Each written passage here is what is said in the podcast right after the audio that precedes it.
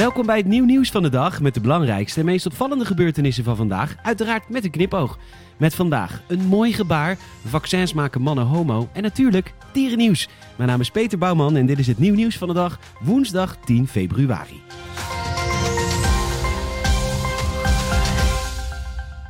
Het is verkiezingstijd en dus worden er mooie gebaren gedaan.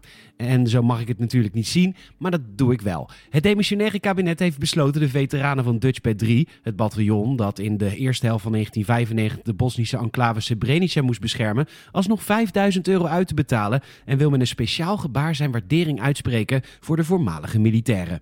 Het is nog onduidelijk wat dat gebaar gaat zijn.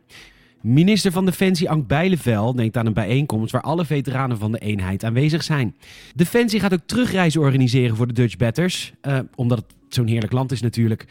De aankondiging van het kabinet is een reactie op het rapport van de commissie Borslab, die onderzoek deed naar klachten van veteranen. Uit het vernietigende rapport van de dag bleek dat de Dutch Batters veel meer dan andere veteranen met psychologische problemen en trauma's worstelen. Onder de oud-militairen bestaat veel frustratie over het gebrek aan steun, waardering en nazorg.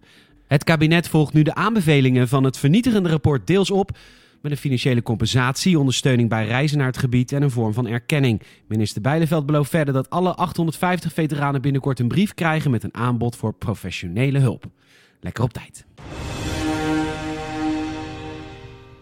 Het is tijd voor het nieuw nieuwsgetal van de dag. Je krijgt nu een getal en aan het einde van de podcast de context. Het nieuw nieuwsgetal van de dag is 5900.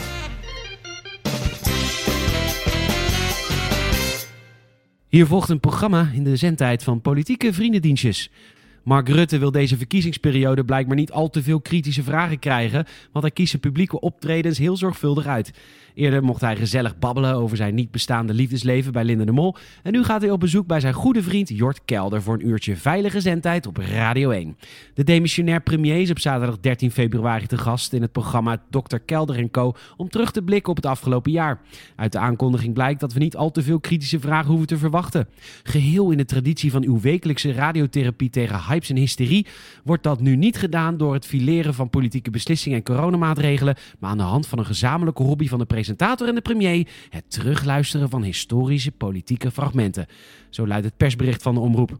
Terwijl zijn kabinet moest aftreden vanwege de schandalige kindertoeslagenaffaire, de vaccinatiecampagne bijzonder moeizaam verloopt en de kritiek op de coronamaatregelen toeneemt, gaan de twee vrienden gezellig keuvelen over politiek van vroeger. Het wordt een interview zonder de hysterie van de besmettingscijfers, heigerige IC-artsen, don't fuck with Diederik Gommers, of de journalistieke fascinatie met de waan van de dag. Het wordt dus ook een interview waar heel veel mensen niet naar gaan luisteren. Als het aan demissionair minister van Binnenlandse Zaken Olongren ligt, kunnen de Tweede Kamerverkiezingen op 17 maart gewoon doorgaan. Er zouden voldoende voorzorgsmaatregelen zijn genomen om dat coronaproef te laten verlopen, dat meldt de NOS. Olongren stelt dit in een reactie op de twijfels die sommige leden van het OMT hebben bij de verkiezingen. Met name het besmettingsrisico in stembureaus baart hen zorgen. Ondanks dat sommige burgemeesters al hebben voorgesteld om de verkiezingen uit te stellen, is Olongren van mening dat dit niet nodig is. Als voorzorgsmaatregelen wordt het stemmen verspreid over drie dagen, 15, 16 en 17 maart. Mensen die het desondanks niet aandurven, kunnen een naaste voor zich laten stemmen middels een volmacht. En ook kunnen 70-plussers stemmen per post. De Partij voor de Dieren spande een kort geding aan om de mogelijkheid tot stemmen per post voor kwetsbare mensen onder de 70 te bewerkstelligen. Dit zou volgens Olongren niet haalbaar zijn. De rechter doet einde volgende week uitspraak over de kwestie.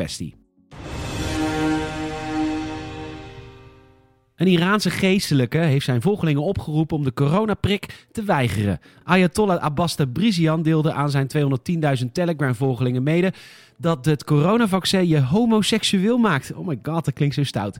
Hij roept hen op om uit de buurt te blijven van mannen die de prik hebben gehad. Gelukkig voor de volgelingen van de Ayatollah heeft hij wel alternatieve geneeswijzen voor COVID-19. Zo adviseerde hij zijn aanhangers om een watje te drenken in viooltjesolie en om dat op de anus te wrijven. Ik bedoel, ik weet niet of het werkt, maar ik ga het sowieso proberen. Oh, ik lees nu dat het volgens de geestelijke dan weer niet de bedoeling is dat mannen dat dan bij elkaar doen. Shit. Ayatollah Tabrizian is niet de eerste die deze bewering doet. Hij sluit zich hiermee aan bij een populaire rabbijn die in januari claims maakte van dezelfde strekking. Blijkbaar werkt homohaat verbroederend. Dierennieuws. Er is een dode ijsbeer in Detroit. Oh. Er is een dode ijsbeer in Detroit. Een vrouwelijke beer is in de Detroit Zoo omgekomen tijdens een potje krikken met een mannelijke soortgenoot. De paringspoging tussen de 16-jarige mannelijke Nuka en het 20-jarige vrouwtje Anana liep niet helemaal zoals gepland en het resulteerde in de dood van Anana. Hoewel het wel de bedoeling was dat de twee met elkaar van beel gingen, hadden de verzorgers niet verwacht dat het een dergelijk drama zou worden. Dit was volkomen onverwacht en het personeel van Detroit Zoo is kapot van het verlies van Anana bij deze plotselinge en tragische gebeurtenis, meldt de directeur. De laatste keer dat een dier een ander dier doodde in Detroit Zoo was in 1988. Ook toen ging het om een voorval tussen twee ijsberen. Beelden van het dode dier zijn natuurlijk te zien op nieuwnieuws.net. Dat is een grapje natuurlijk.